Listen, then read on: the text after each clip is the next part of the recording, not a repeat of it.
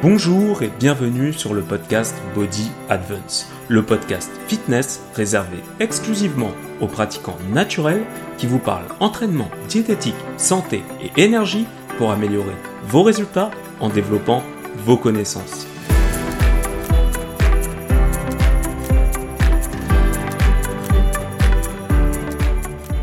Alors aujourd'hui, je voudrais qu'on s'attaque à un sujet qui est le sujet des calories. Faut-il ou non compter ses calories? Dans quel cas ça peut vous être utile et dans quel cas ce n'est pas utile? Nous allons voir ça dans un instant pour essayer de démystifier si oui ou non la comptabilisation des calories en musculation pour progresser est nécessaire. Avant de vous parler de ce sujet, j'aimerais vous faire une petite parenthèse actualité. Je vous rappelle que c'est le lancement du site web et que vous avez en ce moment une super offre qui est mon offre des 5 conseils gratuits. Vous avez simplement à remplir un formulaire avec votre problématique. Vous pouvez rentrer également des photos pour que je vous analyse et je vous réponds par mail avec ces 5 conseils qui seront poussés et parfaitement adaptés à votre situation. La deuxième chose, c'est que j'ai sorti une vidéo sur la chaîne YouTube Body Advance qui est sur le ZMA et la musculation pour tout simplement tout savoir sur ce complément. Donc si vous voulez en savoir plus sur le ZMA, il suffit de vous rendre sur la chaîne YouTube qui s'appelle Body Advance, si je ne me trompe pas, elle s'appelle même Paul Body Advance, et vous allez tomber sur cette vidéo. Également, j'ai sorti un article qui s'appelle Le nombre de répétitions, la fourchette idéale pour prendre du muscle. Dans cet article, je reviens sur des notions fondamentales qui vont vous permettre de mieux comprendre euh, les actions et de mieux choisir avec une réflexion finalement quel nombre de, répétitions vous allez exercer au cours de votre séance. Voilà, donc on revient sur certaines notions qui sont, qui sont fondamentales, comme je vous le disais. Euh, donc c'est un article qui est quand même assez long parce que euh, je voulais vraiment détailler tout le processus finalement qu'il y a dans un choix de répétition plutôt qu'un autre. Donc est-ce qu'on fait des répétitions longues, courtes, etc. Bref, vous retrouverez tout ça dans l'article, euh, le nombre de répétitions, la fourchette idéale pour prendre du muscle qui est sur le site bodyadvance.fr. Voilà. Sinon, en recette, euh, comme vous le savez, c'est ma compagne qui s'occupe des recettes. Je vous l'ai dit dans le précédent podcast, pardon. Euh, donc là, la recette de la semaine, c'est la galette protéinée choco banane. Je peux vous dire un truc, si vous allez regarder rien que la photo, vous aurez déjà envie de la manger. C'est un truc de ouf. Donc n'hésitez pas elle est également sur le site web.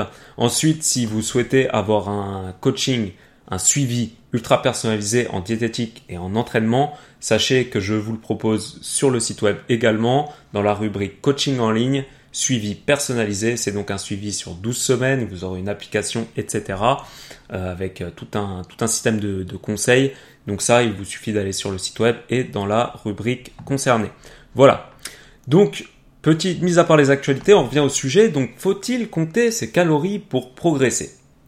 Finalement, et quels sont les risques de ne pas compter ses calories quels sont les avantages? Bah Déjà, au niveau des risques euh, de ne pas compter ses, de ses calories, euh, c'est d'avoir des résultats hasardeux. Si vous êtes débutant, et on y reviendra juste après, si vous ne comptabilisez pas vos calories, comment savez-vous si vous mangez assez pour prendre du poids ou pour perdre du poids?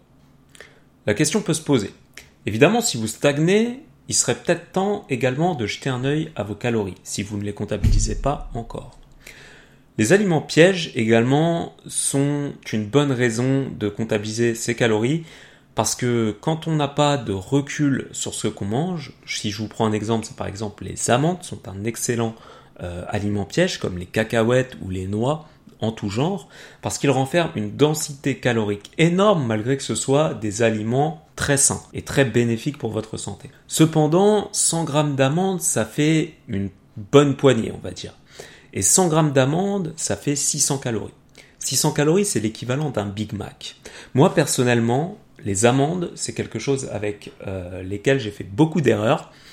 Tout simplement parce que j'en mangeais trop et j'avais du mal à estimer euh, finalement, la bonne quantité, c'est tellement facile à manger et la, satiété n'est pas très élevée. Certains diront que oui. Moi, personnellement, des amandes, je peux en manger, euh, je sais pas, 400 grammes, sans forcément me sentir bien rempli, peut-être 2-3 heures après, mais sur le coup, euh, j'ai pas, pas une satiété extraordinaire. Voilà, donc il y a, y a, quelques aliments pièges comme ça euh, sur lesquels il faut, il faut avoir un minimum de recul pour, pour savoir bien sélectionner ces aliments. Et euh, c'est dans ce, sens-là que pour moi, une personne d'un niveau intermédiaire doit faire attention à ses calories. Donc finalement, pour le débutant extrême, compter ses calories, c'est c'est pas indispensable. C'est-à-dire qu'une personne qui vient de s'inscrire à la salle n'a pas forcément besoin de compter tout de suite ses calories. Pourquoi? Tout simplement parce que cette personne, elle va déjà mettre son corps en activité. Donc elle va déjà obtenir des résultats, même si elle garde la même alimentation qu'auparavant, puisqu'elle va changer euh, un de ses stress extérieurs, ce qu'on a vu dans le précédent podcast, qui va, qui va induire forcément une prise de muscle et peut-être une perte de graisse. Tout dépend également des habitudes alimentaires de chacun. Évidemment, pour le débutant intermédiaire, là, la question ne se pose plus. Effectivement, oui, il va falloir comptabiliser ses calories. Il va falloir comptabiliser ses calories dans un premier temps tout simplement pour apprendre les valeurs calorifiques, la répartition nutritionnelle également des aliments en protéines, glucides et lipides, pour tout simplement avoir assez de recul et avoir plus de pertinence lorsque vous choisissez vos aliments dans votre assiette. Voilà. Personnellement, pour un débutant intermédiaire, je crois qu'il est véritablement donc indispensable de commencer à comptabiliser, ne serait-ce que pour emmagasiner du coup des informations sur, sur les, apports de, vos aliments. Tout simplement commencer à apprendre. Et vous allez vous rendre compte qu'au fur et à mesure du temps, vous allez tout simplement développer bah, des connaissances euh, comme si vous aviez finalement un dictionnaire des aliments dans la tête. Moi personnellement, aujourd'hui, je sais très bien, je peux vous citer euh, un nombre incalculable d'aliments et vous donner à peu près leur valeur. Si je prends les pâtes par exemple, je sais que je vais avoir à peu près 65 grammes de, de, de glucides au 100 grammes, à peu près 12 grammes de protéines au 100 grammes et à peu près entre 3 et 5 grammes de lipides. Voilà. Donc je sais que c'est un aliment qui va m'apporter majoritairement des glucides. Je sais que le saumon va m'apporter à peu près 15 grammes de lipides au 100 grammes et une vingtaine de grammes de protéines. Mais comment je sais ça? Je sais ça parce que j'ai comptabilisé. J'ai comptabilisé euh, pendant, pendant un an, deux ans, trois ans pour réellement avoir une idée du nombre de calories qu'il y avait dans chaque aliment. Alors évidemment, euh, les six premiers mois, vous allez apprendre 90% des aliments qui vont réellement vous servir. Les, années qui vont suivre, vous allez découvrir quelques aliments. Mais globalement, vous allez apprendre l'ensemble euh, des valeurs calorifiques des aliments et de leur répartition en protéines, glucides et lipides, donc en macronutriments, en très peu de temps. Ça va très vite. Ensuite, il y a autre chose, c'est que en comptabilisant, vous allez aussi peser lorsque vous mettez dans votre assiette vos aliments et vous allez vous rendre compte à peu près de l'espace que ça prend pour avoir une densité calorique voulue. Imaginons que vous voulez 200 calories en pâtes cuites. Eh bien, vous allez vous rendre compte que ces pâtes vont prendre une certaine place dans votre assiette et ça va devenir finalement assez instinctif de, sélectionner les bons aliments en bonne quantité. Donc ça, c'est le cas du débutant intermédiaire. Le débutant donc intermédiaire, en phase intermédiaire, doit évidemment comptabiliser ses calories, ne serait-ce que pour apprendre et cumuler de l'information. Pour la prise de muscle, pour une personne qui est donc plus avancée, pour la prise de muscle, il y a donc deux stratégies. Donc ces personnes-là, quand je dis plus avancées, c'est des personnes qui ont déjà finalement cette espèce de dictionnaire mental qu'on se fait des calories. Et ces personnes-là, elles vont quand même devoir établir un plan alimentaire, même si celui-ci sera souple et logique. Ces personnes-là vont devoir établir un plan alimentaire car elles vont devoir manger une certaine ration calorique sur la journée avec un certain un certain pourcentage, un certain, une certaine répartition finalement au niveau des macronutriments et au niveau évidemment de ce qui leur correspond. Parce qu'effectivement, oui, lorsque vous êtes dans cette phase débutant intermédiaire, vous allez aussi apprendre ce qui marche ou ne marche pas sur vous. Sachez que quelque chose qui marche sur une personne peut très bien vous donner très peu de résultats, voire aucun résultat. C'est ce que j'explique régulièrement et c'est pour ça personnellement que je propose euh, des suivis qui soient ultra individualisés, qui sont pardon ultra individualisés, ce qui me permet réellement d'apporter aux gens et d'avoir une véritable recherche finalement de ce qui va fonctionner sur eux. Donc vous devez à peu près avoir ce même mindset, avoir cette, cette même euh, finalement façon de penser lorsque vous faites des choix alimentaires euh, faites-les en fonction de votre personne et observez les résultats que vous obtenez. Donc effectivement, j'avais oublié de vous le dire, mais quand vous êtes débutant intermédiaire, c'est évidemment ça que vous recherchez, c'est le fondement finalement. Donc pour un pratiquant plus avancé, si on y revient, ce pratiquant va donc établir un plan alimentaire donc plus souple et plus logique.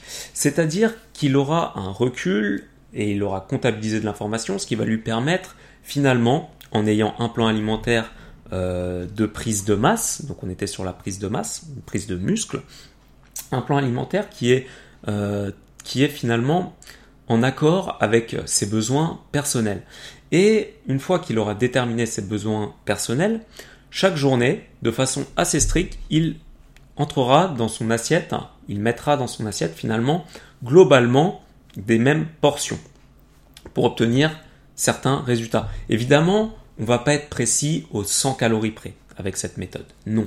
Mais si vous le savez, 100 calories par jour, c'est 10 grammes. Que ce soit en perte ou en prise, c'est environ 10 grammes de graisse.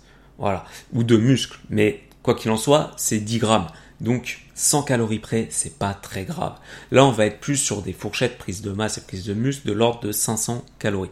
Même si ça se, se monte assez progressivement euh, ou se descend assez progressivement en sèche, disons de 250 en 250 pour chacun.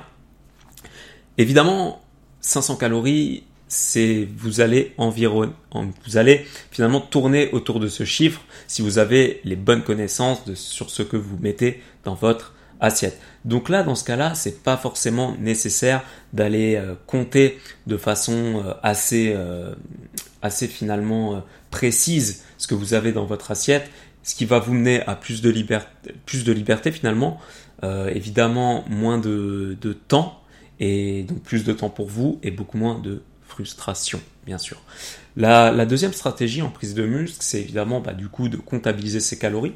Ça va convenir à certaines personnes euh, dont, euh, dont beaucoup font partie, c'est-à-dire ces personnes qui ont besoin d'être rassurées, ces personnes qui ont besoin de contrôler tout ce qu'ils font et d'avoir finalement un tas de statistiques, un tas de données. Moi, je suis plutôt comme ça. Je suis plutôt du genre à avoir euh, besoin d'un véritable suivi, d'un véritable contrôle sur ce que je fais bien que ça ne donne pas forcément plus de résultats, attention, c'est pas ce que je dis, mais j'ai besoin d'avoir plus de stabilité finalement dans mon approche.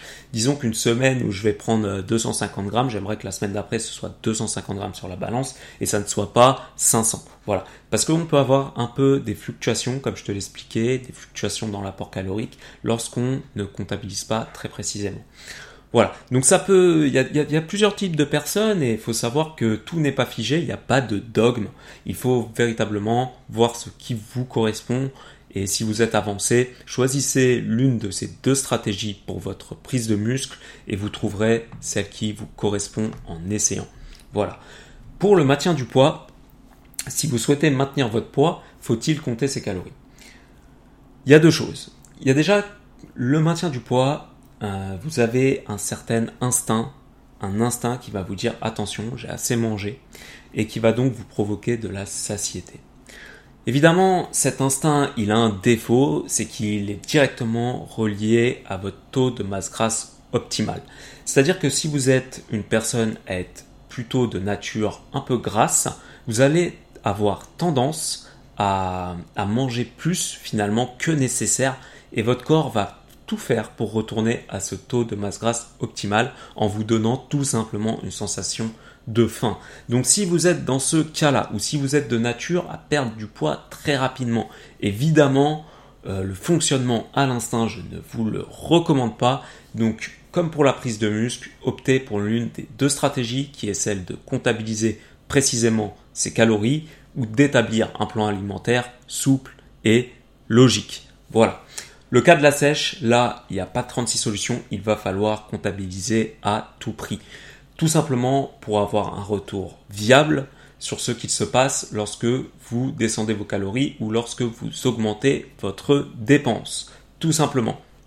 Si vous n'avez pas euh, finalement ce retour de données, ces data qui vont vous permettre de vous dire, ok, mettons 1800 calories avec 6 séances par semaine, dont 3 heures de cardio et 4 séances de muscu, donc vous pouvez inclure du cardio lors de vos séances de muscu, eh bien, si vous ne perdez pas de poids, une chose est certaine, mis à part si vous êtes face à une stagnation due à, finalement un manque, un manque d'accélération, un manque de vitesse du métabolisme, mais ça on, le verra dans une autre vidéo.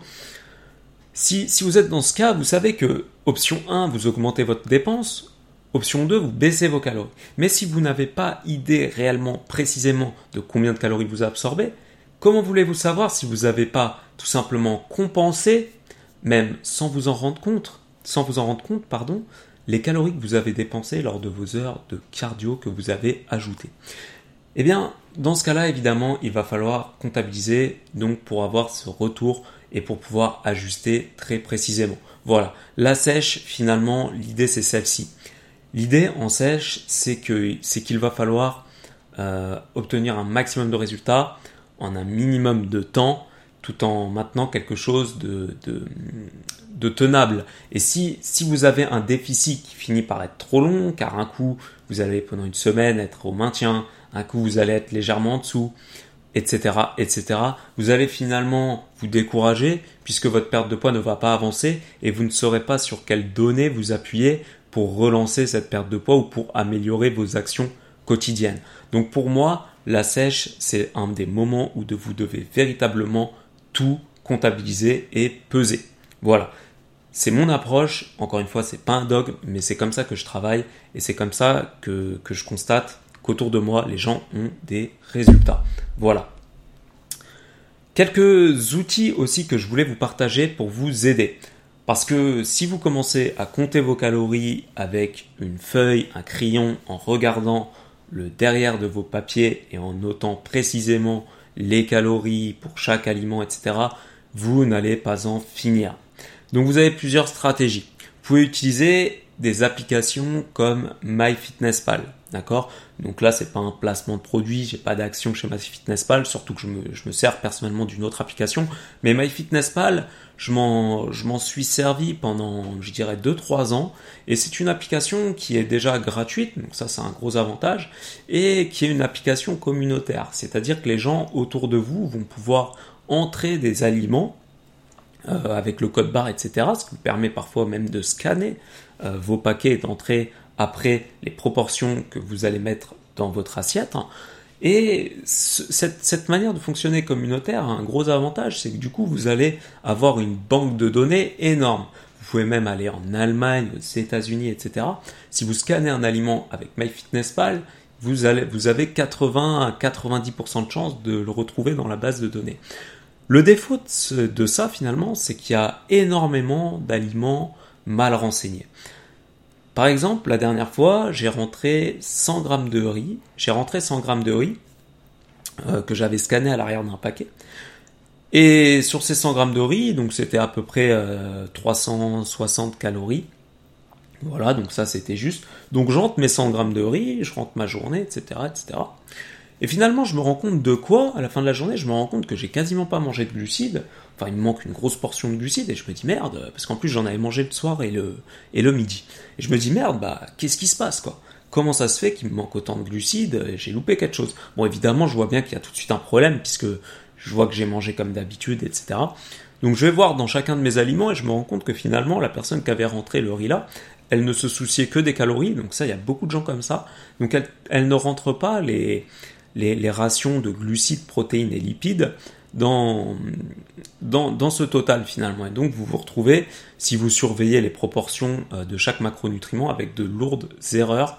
Et donc je vous encourage vraiment à vérifier à ce niveau-là. Néanmoins, c'est une super application, d'autant plus qu'elle vous permet euh, de suivre votre poids et euh, vos mensurations, je suis pas sûr. Il me semble que, ça devient payant à partir de ce moment-là. Bon, c'est pas très utile. Donc, suivez principalement vos calories avec cette application. C'est sur ça qu'elle va pouvoir beaucoup vous aider. Donc, si vous avez un doute sur, euh, sur les aliments qui ont été rentrés par d'autres personnes, si vous voulez les vérifier, la première chose que je peux vous conseiller de faire, c'est de regarder à l'arrière de vos paquets, simplement d'un coup d'œil, et après de vous servir toujours des mêmes aliments. C'est-à-dire que des fois, vous allez taper, je euh, je sais pas, riz complet, vous allez tomber sur 15 riz complets différents. Une fois que vous en avez rentré un, il va vous proposer dans les récemment utilisés celui que vous avez déjà rentré. Donc, utilisez celui que vous avez déjà rentré si vous savez qu'il est de bonne qualité et que euh, les ingrédients qui sont, enfin les, les euh, données qui sont renseignées sont correctes et viables. Voilà. La deuxième option, c'est d'aller sur le site lanutrition.fr. Donc, je vous recommande vraiment ce site. Il a un catalogue plutôt complet, donc je crois que, bah, attendez, je vais le faire en même temps. Vous allez dans la rubrique euh, boîte à outils, si je me trompe pas, ouais, c'est ça. Boîte à outils et vous allez dans les aliments à la loupe. Euh, peut-être dans le glossaire aussi. Bon, en tout cas, dans les aliments à la loupe, vous allez avoir pas mal d'informations sur euh, euh, les contenances caloriques au 100 grammes, sur les, proportions glucidiques, lipidiques, etc. Mais vous allez aussi avoir pas mal d'informations sur des détails, mais des détails 1, 2, 3, pardon, des détails qui peuvent avoir leur importance, comme l'index glycémique, l'indice de satiété d'un aliment, la densité calorifique. Voilà, vous allez pouvoir avoir réellement des informations très intéressantes sur, euh, sur ce petit site et notamment euh, les valeurs en oméga 3. Vraiment, c'est très complet. Et euh, après, je rentre pas tout à fait dans tous les détails qu'il peut vous apporter puisque tout simplement il y a des trucs qui sont un peu complexes comme l'indice PRAL. C'est quelque chose qui va vous parler de la, du, du ratio d'acidifiant finalement de, disons de la, ah, comment on pourrait dire ça? Du potentiel acidifiant d'un aliment, mais euh, ce potentiel acidifiant, il faut savoir le prendre avec des pincettes aussi, mais ça on, y reviendra euh, dans un autre article. Mais en tout cas, ce, petit site est, plutôt pas mal, il est en place depuis bien longtemps. Voilà, franchement, je vous le recommande si vous voulez regarder un peu plus, d'un peu plus près vos aliments et, euh, et ce qu'ils renferment. Voilà. Donc c'était le petit podcast pour vous parler euh, de la comptabilisation des calories. Donc j'espère que ça a pu vous avancer, vous avez compris mon positionnement à ce sujet. Je suis plutôt quelqu'un qui aime contrôler, je suis plutôt quelqu'un qui aime avoir un, un, retour effectivement sur mes actions quotidiennes.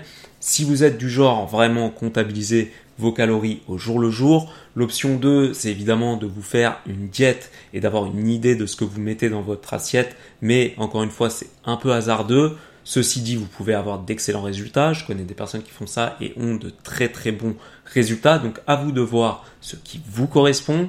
Si vous êtes débutant, vous n'avez pas le choix. Euh, si vous êtes débutant extrême, ne comptez pas vos calories. Partez à l'entraînement, essayez de maintenir l'entraînement. Dans un premier temps, ce sera déjà très bien, mais au bout de six mois, lorsque vous allez être débutant intermédiaire, même au bout de trois mois, commencez à comptabiliser vos calories, commencez à apprendre au sujet de votre alimentation sera très bénéfique. Dans un premier temps, c'est l'entraînement qu'il faut apprendre, les bons gestes, etc. Voilà. Donc je pense qu'on a fait le tour au niveau de ce sujet. Voilà, donc je te rappelle que tu as les conseils gratuits sur bodyadvance.fr. Je fais également une newsletter, ça je t'en ai pas parlé au début du podcast. Donc c'est une newsletter où je t'envoie des, des, mails euh, qui sont exclusivement réservés aux membres newsletter. Donc ça peut traiter de la motivation, ça peut traiter de, de sujets vastes et variés. Évidemment, tu te retrouveras pas avec une newsletter qui pète de partout avec plein de contenu marketing. C'est pas du tout l'objectif. Comme tu le sais, j'essaye de faire un contenu qui soit de qualité et évidemment la newsletter, vu que je parle en plus aux membres, aux personnes qui sont euh, du coup inscrits à cette newsletter, ont forcément du contenu hyper qualitatif. Voilà. Donc, sur ce, bah écoute, je te laisse, je te demande juste de laisser une petite note sur iTunes ou sur SoundCloud. Pourquoi? Tout simplement parce que ça va m'aider dans mon référencement, mais également, si tu laisses un petit commentaire, ça peut m'aider à améliorer ce podcast. Parce qu'évidemment, on peut toujours s'améliorer. J'en suis qu'à mon quatrième épisode. Donc forcément, si tu as quelques commentaires, quelques critiques constructives à faire, ou des commentaires positifs aussi, eh ben écoute, n'hésite surtout pas à les laisser. Ça m'aide beaucoup. Et sur ce, je te dis à la semaine prochaine. Ciao